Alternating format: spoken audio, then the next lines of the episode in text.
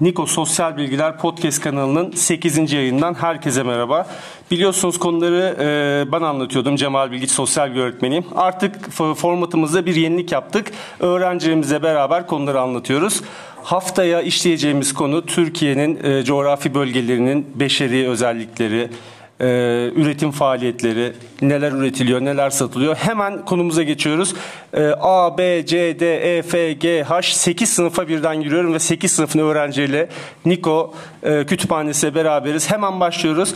5E sınıfından Tuğçe Kartal ve Ahmet Siraç. Ahmet Siraç'la beraberiz. Şimdi e, Tuğçe ve Ahmet, Türkiye nasıl, e, kaç bölgeden oluşuyor? İlk önce bunları sorayım size.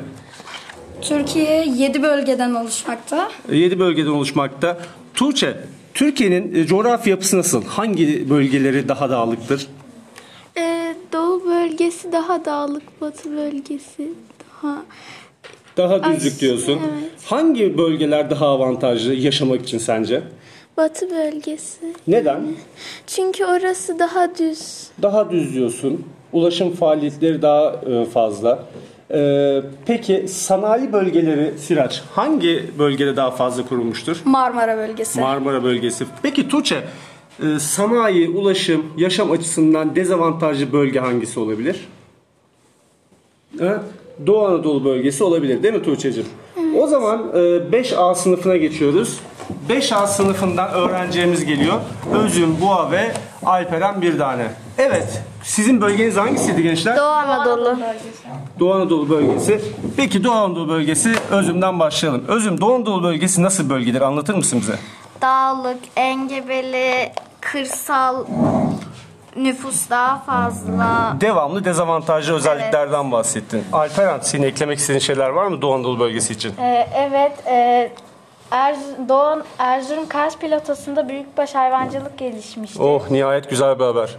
Ee, sonra Malatya'da kayısı üretimi yapılmaktadır. O ne güzel. Ee, ancak Van, Hakkari gibi illerimizde nüf- e, dağlık dağlar çok fazla olduğu için nüfus seyrektir. Nüfus ektir. Peki madencilik açısından değerlendirirsek nasıl bir bölgedir Doğu Anadolu bölgesi? Lignit, demir, krom, bakır ve bor bulunur. E, oldukça zengin diyoruz. Evet. E, hayvancılığı değerlendirdik. Turistik değerleri var mıdır Doğu Anadolu bölgesinin Alperen? Ee, evet vardır Van Gölü gibi, e, Urartu Kalesi gibi. O çok güzel. Ee, ardından Ağrı'da Ağrı Dağı gibi. evet. Ağrı'da ne vardı? Ne sarayı? İshakpaşa Sarayı İshakpaşa vardı. Sarayı. Evet Doğu Anadolu bölgesini böyle özetleyebiliriz. Şimdi 5B sınıfına geldik. 5B sınıfından Beru Yurtseven ve Berat Be- Pancaroğlu. Evet Beru bölgemiz ne bizim? Ege bölgesi. Ege bölgesi yani bizim de içinde yaşadığımız bölge. Neler diyebiliriz Ege bölgesi için? Ee, batı kısmında yer alan, yazları kurak, kışları bol yağışlı geçen, dağlar denize dik uzandığından denizin etkisi iç kesimlere kadar etkili olan bir bölge. Bu en büyük avantajı olsa gerek. Çünkü Karadeniz ve Akdeniz'de deniz etkisi hiç iç kesimlere gidemiyor değil mi? Evet. Evet. Ee, Berat senden alalım biraz. Ege bölgesi hakkında neler diyebilirsin? Neler üretilir? Neler vardır? Ee, ilk önce Ege bölgesindeki şehirler. e, Çok şehirler güzel, çok sevinirim. İzmir var, Manisa var, e, Aydın var, Denizli, Muğla, Afyonkarahisar, Kütahya ve Uşak var hocam. Afyon, Kütahya, Uşak daha çok iç Ege oluyor değil mi? Kıyı Ege daha avantajlı. Üretim faaliyetleri nedir Ege bölgesinde? Üretim faaliyetleri Tarımda neler vardır Berru mesela? Ee, en başta incir, haşhaş, zeytin, üzüm ve tütün ilk sırada olur. Bunun bir kısaltması vardı biliyor musunuz? Sınıfta bahsettik mi? Bileniniz var mı çocuklar? Alperen? Zühti. Zühti değil mi? Z, zeytin, Ü, üzüm, Haş, Haşhaş. haşhaş, T, Tütün. tütün, İ, incir. Evet Ege bölgesini böyle bir özetliyoruz. Şimdi D sınıfına doğru geldik. D sınıfında Buğlem, Ecrin, Şirin ve Çağan Yazıcı değil mi? Evet. Evet yine kızlardan başlıyorum. Buğlem bölgemiz ne? Öğretmenim bölgemiz Marmara bölgesi. Aman Allah'ım birçok şeyi var herhalde bu bölgenin. Anlat anlat lütfen. Hemen başlayalım. Nasıl bir bölgemiz var? Ee, öğretmenim Marmara bölgesi e, adını aldığı Marmara Denizi'nin çevresinde bulunuyor ve Türkiye'nin %8'i kadarını kaplıyor. Bölgede yer alan iller ise Edirne, Kırık, Kırklareli, Tekirdağ, İstanbul, Kocaeli, Sakarya, Yalova, Bursa, Bilecik, Balıkesir ve Çanakkale. Ee, ekonominin temeli sanayi ve ticarettir öğretmenim. Peki niye sanayi ve ticaret orada olmuştur? dünkü derste konuşmuştuk herhalde. Ee, öğretmenim çünkü orada e, hem ham madde var, e, orada o yüzden e, üretim yapılıp ticaretle satılabiliyor.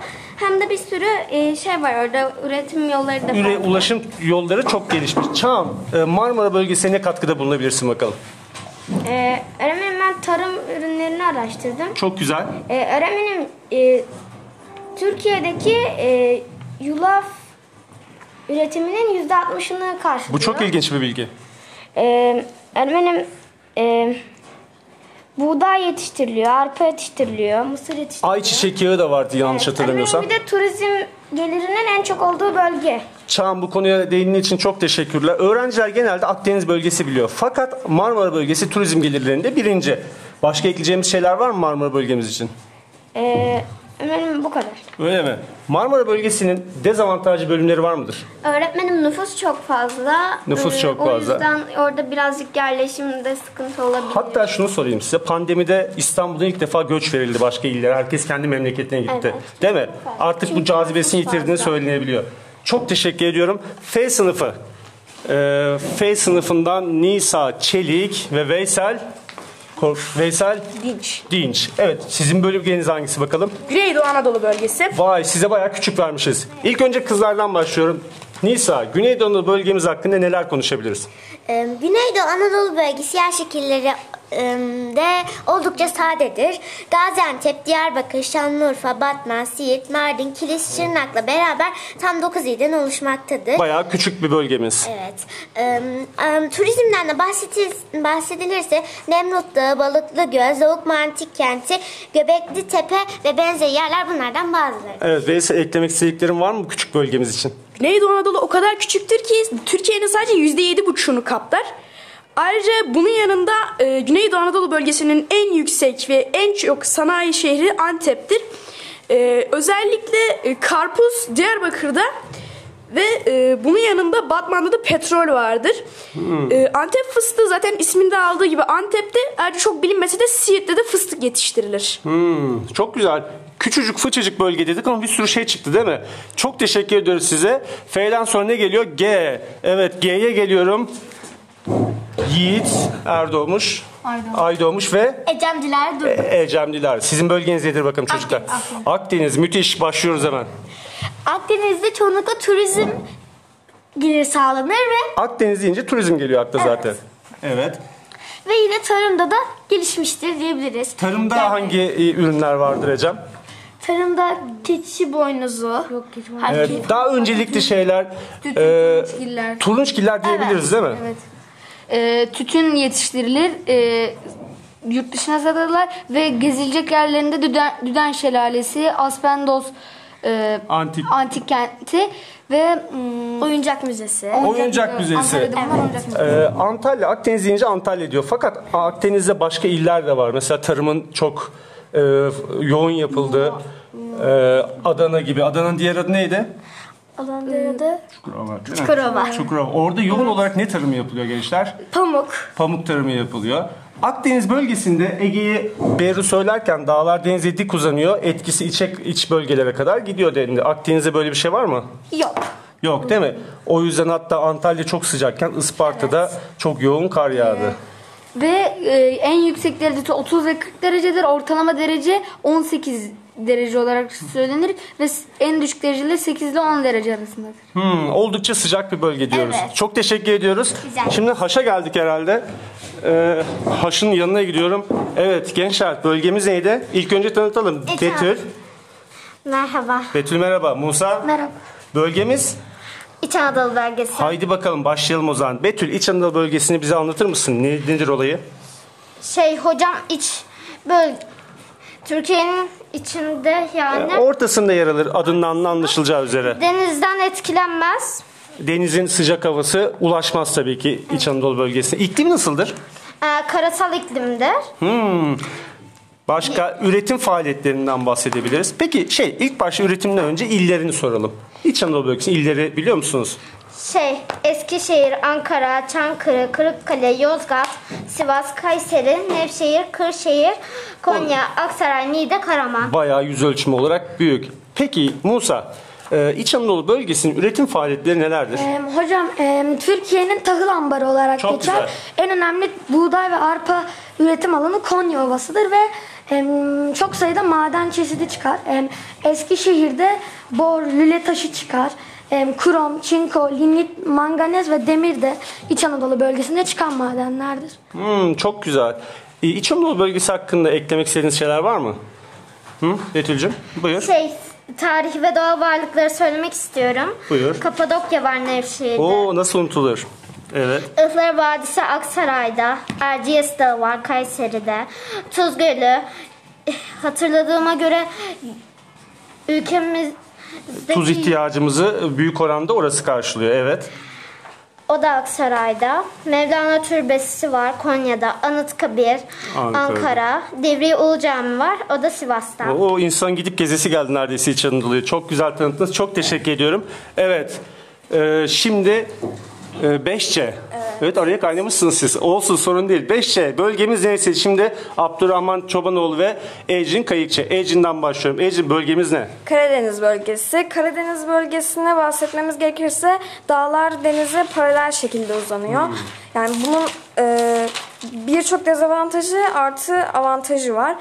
E, ormanlar bakımından çok zengin. Yani ormanlar sayesinde e, e, işte kağıttır, marangozluktur, o tür şeyler. Ekonomik faaliyetler ormancılıklı oluyor. Ormancılık oluyor, balıkçılık oluyor. Çok olumlu yaklaştın. Abdurrahman hep işler böyle iyi mi gidiyor Karadeniz için? Hayır genelde iyi de gidemiyor çünkü e, e, ormanlar bazen tarım alanlarının e, küçültüyorlar. Küçültüyorlar. O yüzden bazı tarım araçları o alanlara giremediği için hayvan gücüyle ve insan gücüyle çalışan e, yani işletilen tarım alanları da vardır. Peki başlıca ekonomik faaliyetler nelerdir Karadeniz'de? Neler olur?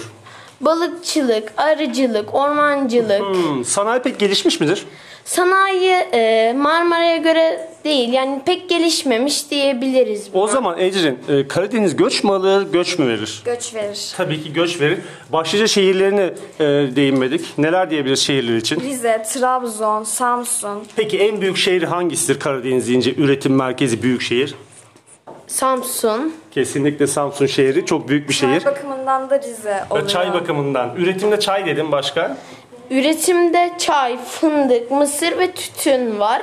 Hatta fındık üretiminde Türkiye dünyada birinci sıradadır ve ihracında da birinci sıradadır. Yaklaşık e, Türkiye fındık üretiminin çok olduğu için 122 ülkeye ihraç yapar ve bunları 2021-2022 yılında 981 milyon 190 bin 866 dolar gelir elde edilmiştir. Biz niye fındığı bu kadar pahalı yiyoruz değil mi Abdurrahman? Canım fındık çekti. evet. Karadeniz bölgesini çok güzel tanıttınız. Ee, arkadaşlar kalmadı değil mi tanıtacağımız bölge? Evet, e, Neriman İbrahim Küçükkurt'un kütüphanesinden 8 sınıftan toplam 16 öğrencimizle e, zor bir canlı yayın yaptık ama çok eğlenceli değil mi çocuklar? Eğlendik mi? Evet, bunu yayını tekrar yapacağız. Evet, e, Niko Podcast'in yeni formatından öğrenciyle beraber anlatımdan herkese e, güle güle diyoruz. Yeni yayınlarda görüşmek üzere. Herkese merhabalar. Niko Sosyal Podcast, yayın, e, podcast yayının sanıyorum 9. bölümden herkese merhaba. E, Podcast'imiz sosyal bilgiler dersi anlatmakla başladı. Format değiştirdik. Öğrencilerimizle beraber konu anlattık. Bir format değişikliği daha yapıyoruz. Okulumuzda Afyonkarahisar Neriman Küçük e, Küçükkurt Neriman İbrahim Küçükkurt Ortaokulu'nun değerli öğretmenleriyle beraberiz. Bu haftaki konuğum yani ilk konuğum e, Türkçe öğretmenimiz Nizam Çağdaş Yalçınkaya. Hoş geldin diyorum Nizam Hocam. Efendim hoş bulduk. Ee, Oku oku bitmiyor benim adım da öyle işte. İlk önce oradan başlayacağım. Şimdi edebiyatçı olmak için illa çift isim mi gerekiyor? Şimdi Ahmet Hamdi Tanpınar'ın e, etkisinde kalmış sanırsam ailem. Şimdi edebiyatçı olmak için en az iki isim birleşik bir de soy isim olunca bu iş tamam olur dediler. Ee, doğru yani benim adım Cemal Bilgiç. Yani dede ismi Cemal. Hadi Çapa'ya diyor herkes. Şimdi Nizam Çağdaş, seni NÇ'ye de tanıyorlar. NÇ'ye. NÇ'yi öğretmen olarak e, tanındığımı belirtiyorlar. Doğrudur. Evet hatta ben e, Çağdaş hocamı diyorum böyle Zorro gibi bir tane var, şık şık şık diye öğrencilerimiz çok bilmez ama veliler bilir. Alt ettiği rakibinin üzerine yapardı. E, Çağdaş hocam şimdi e, İlk önce konu başlıklarımızı belirleyelim. Bizi e, yurt dışından da dinliyorlar böyle Amerika'da, Endonezya'dan. Herkese selam olsun. Bu dijital olarak e, bir not düşüyoruz. İlk önce seni tanıyalım. Nizam Çağdaş Yalçınkaya kimdir? Kısaca anlatır mısın? İyi bir insan olduğunu söylerler. Ankara'da doğmuş büyümüştür. Kitap okur. Kocatepe Üniversitesi'nde Edebiyat Fakültesi yaptı. Çocuk gelişimi üzerine yüksek lisans yaptı. Öğretmen oldu. Yurdun çeşitli yerlerinde çalıştı. 10 yıldır Afyon'da görev yapıyor. Aynı zamanda Milli Eğitim Bakanlığı'na e, bir adet kitap yazmış, editörlüğünü yapmıştır. Aynı zamanda Milli Eğitim Bakanlığı'na sorular yazmaya devam etmektedir. 10 parmağında 10 marifet hatta Yok efendim, yok, yok, yok. Ha, Hat- abartmıyorum. hatta bir e, müjdenin kurdalesine kesiyorum. Ağustos ayındaki e, tiyatro oyunumuzu yazıyorsun. Hatta ilk Word sayfasında gören şanslı, şanslı insanlardanım. Müthiş bir oyun bizi bekliyor. Bunu da buradan velilerimize, öğrencilerimize sürprizini verelim. Şimdi Çağdaş Hocam, e, velilerimizle görüşüyoruz. Hepsinde aynı sorun var. Ö- e, çocuğum kitap okumuyor. Hani okumayan bir toplumuz. Hani biraz istatistiklere bakarsak da kitap okuma oranımız binde bir. Hani 173 ülkeden 86. sıradayız. Bir de okuyanların da %45'i aşk, %43'ü dini kitaplar. Yani okuyorlar. Bunların bir edebi değeri var mıdır? Okumadan sayılır mı? Ben şöyle soruları toparlayıp e, sana muz orta açacağım. Ee, yani günde 6 saat televizyon izleyen, 4 saat internete bakan bir e, ülkeyiz. Sadece 6 dakika kitap okuyoruz. Ee, çocuklara bir ilk önce neden okumuyoruz kısaca? Ondan sonra çocuklarımızın okuması için neler yapabiliriz diyorum. Ortaya atıyorum sana sendeyiz. Muz orta geldi voleyi vuralım o zaman. Şimdi e, evet okumuyoruz okumayan bir toplumuz okumaktan hoşlanmayan bir toplumuz. Bunun sebebi kitaplar değil. Bunun sebebi kitapla ilk tanışma tıpkı insanlar arkadaşlarıyla nasıl ki ilk tanıştıklarında bir elektrik alırlar. İşte bizim ülkemizde maalesef ilk tanışmalar genellikle başarısız olduğu için yani çocukluk yaşlarındaki kitaplarda tanışma meselesinde başarısızlık olduğu için çocuk okuru olmayan bir ülkenin büyük okuru da olmaz zaten böyle bir söz var. Burada da eski edebiyatçılarımızı analım.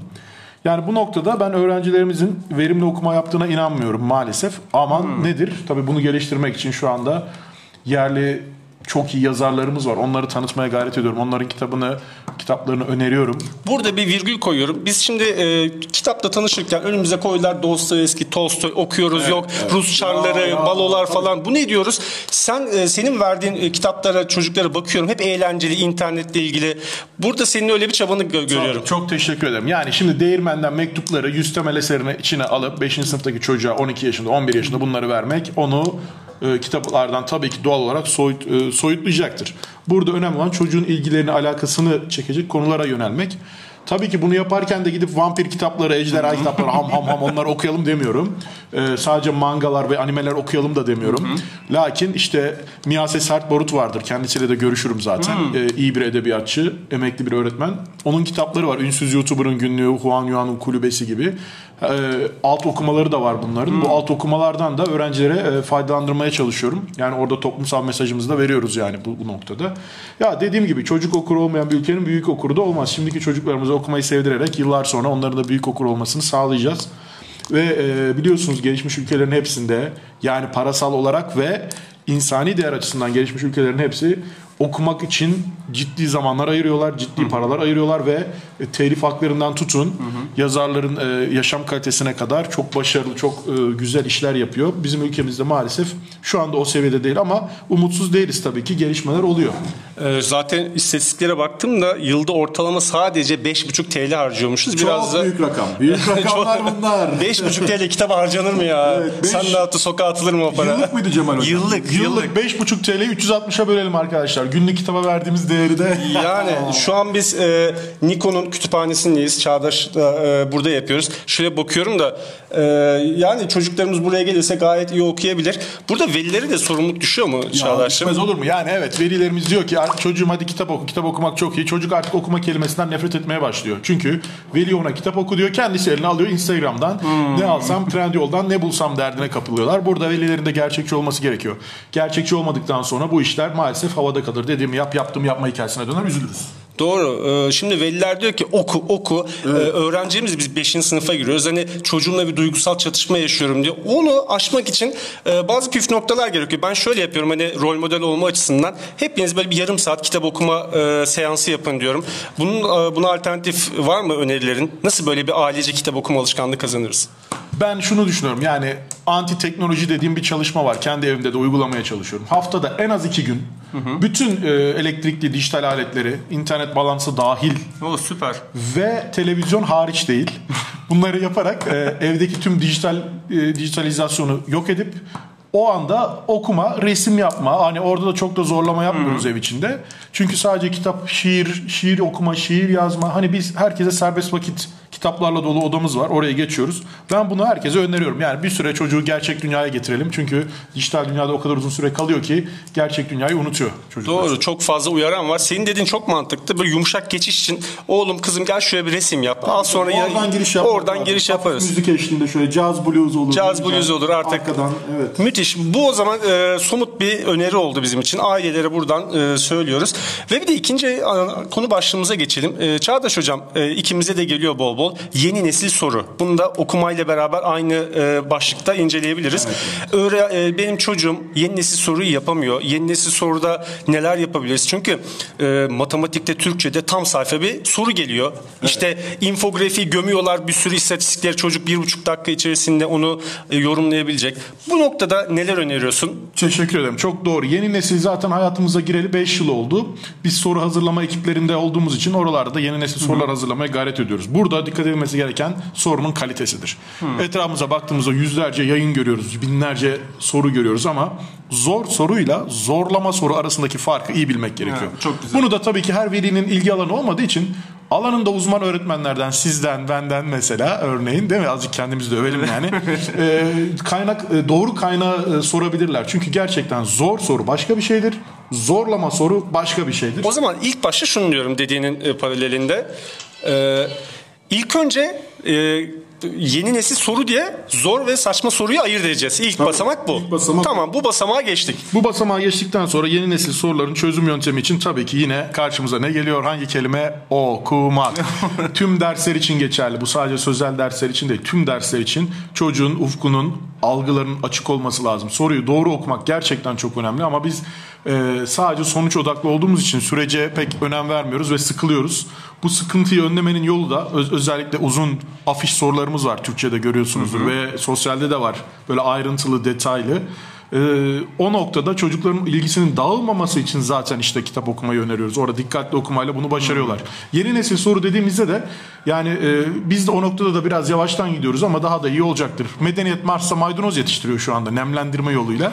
maydanoz yetiştiriyor. Biz de e, işte elimizden geldiğince o yeni nesle ülkemize de uymaya çalışıyoruz. Gayret ediyoruz yani. Ee, doğru diyorsun hani e, çocuklara herhalde bir analiz yaptırma, e, soruya bütüncül bakış açısı kazandırma gayreti. Bizim çocukluğumuzu hatırlıyorsun. Aşağıdakilerin hangisi Nibolu Savaşı'nın sonucu değildir. Bitti. Bilemeyen yandı. E, fakat şimdi L- yapılan bilimsel çalışmaları inceliyorum. LGS'de başarı bir, anne baba maalesef e, sosyoekonomik durum. İki de o evdeki kütüphanedeki kitap sayısı. Bu acayip bir şey. Yani kütüphanede kitap dururken çocuğa nasıl başarı sağlıyor? Yani kuponlu günleri özlüyoruz. En azından zoraki de olsa işte bazı gazeteler ansiklopedi veriyordu, kupon biriktiriyorduk. Evlerin en azından odaların bir yerinde duruyordu. Bahardan bahara temizlense de işe yarıyordu o kitaplar. Çocuklar bakıyordu. Ben bakıyordum. Şimdi ise e, midesi te- e, midesi tost, beyni testle dolmuş bir nesil olduk. Harika slogan olmuş bu. Evet test tost meselesi çok önemli. Burada çocuklarımızı dünyadaki muasır medeniyetler seviyesinin üstüne çıkartmak önderimizin dediği gibi o noktaya getirmek için gerçekten doğru kaynakları, doğru kitapları okuyup sonucunda bunu konuşmamız gerekiyor. Yoksa sonuçlarında konuşmazsak Cemal Hocam burada çok önemli. Kitabı okumak da değil mesela. Okuduk, bitirdik. Evet bunu incelemedikten sonra şuna benziyor. Benzetiyorum ben. Kabuğunu soyduğumuz bir elmanın sadece kabuğunu yemeye benzetiyorum. Kitabı okumayı. Hani biz elmayı da yiyelim. Yani Şu noktada biraz geliştirebilir miyiz bunu? Biz okuma okuma kısmına takılıyoruz ya ben kendi sınıfımda 5B'de onları analiz ya- yaptırma, özet çıkarma. Onun bir tık sonrasında çocuğa neler yapabiliriz? Velilere bu konuda da bir ışık tutar. Tabii tabii yani ben burada en güzel sorulardan biri şöyle oluyor. Yani sen olsan bu kitabı nasıl bitirirdin? süper. Sonucunu nasıl yakalardın demek gerçekten ufuk açıcı yerlere götürüyor çocukları. Böylece çocuğun ilgi alanlarını da daha iyi anlıyoruz. Şimdi köy enstitüleri vardır Cemal Hocam senin de ilgi alanlarından birisi biliyorsun. Orada ne veriyorlardı köydeki Bozkır'dan gelmiş çocuğa? Keman veriyordu, piyano veriyordu, mandolin veriyordu, davul veriyordu, zurna veriyordu. Ve hangisine ilgisi olduğunu yakalamaya çalışıyordu sistem. Bizde de çocuklarımızın çeşitli e, edebiyat türlerine bilim kurgudan maceraya, duygusaldan e, aklımıza gelebilecek farklı türlere, öykülere, şiirlere deneyip çocuğumuzun ilgi alanını bulmamız gerekiyor. Yani sayın velilerime bunu kesinlikle çok ciddi bir şekilde öneriyorum. Çünkü tek noktadan gidersek, zorlama yaparsak e, olmaz. Bizim sevdiğimizi o sevmek zorunda değil. Kesinlikle burada çok güzel değindin. Ee, bir Türk toplumu için ve bizim öğrencilerimiz, velilerimiz için çok önemli bir nokta. Kitap okuma alışkanlığı, yeni nesil sorular. Bunlara biraz e, ufuk açıcı bir söyleşi yaptık. Ee, önümüzdeki haftalarda tekrar e, sürpriz konularla, sürpriz konuklarla beraber olabiliriz. Niko Sosyal Podcast kanalı e, çeşitleniyor, formatlarımız değişiyor. Okulumuzun e, değerli öğretmeni Nizam Çağdaş Yalçınkaya'dan e, okuma üzerine, ondan sonra kitap çeşitleri, yeni nesil sorular üzerine bir sohbet gerçekleşir. Çok da uzun tutmak istemiyorum. 12 dakikaya geliyoruz. Ee, Çağdaş Hocam bizi bu arada arabada, yolda, serviste dinliyor öğrencilerimiz, velilerimiz e, de dinliyor. E, Zaten ben oranlara bakabiliyorum. En çok 40'lı yaşlarda dinleyen var. Çok güzel. E, Hem onlara da Aa, bizim bizim ekip yani bizim 80 kuşağı candır. Kasetten Kasetten- kasetten flash diske CD'leri gördük değil mi? Evet zaten zor esprisini ben öğrencilerimiz için değil velileri için yaptım. Bizim nesil ya böyle şık şık şık diye böyle atardı. evet, evet. Biz de bu söyleşiye NÇ'ye şık şık diye bir e, imzayı koyuyoruz. Herkese hoşça kalın diyorum. Yeni Hoşça yayın kalın. hoşça Kurtarılmış nesle selam olsun. Okudukça güzelleşir dünya diyoruz. Evet, ço- Çağdaş hocamız da mesajı verdi. Yeni yayınlarda görüşmek üzere. Hoşça kalın.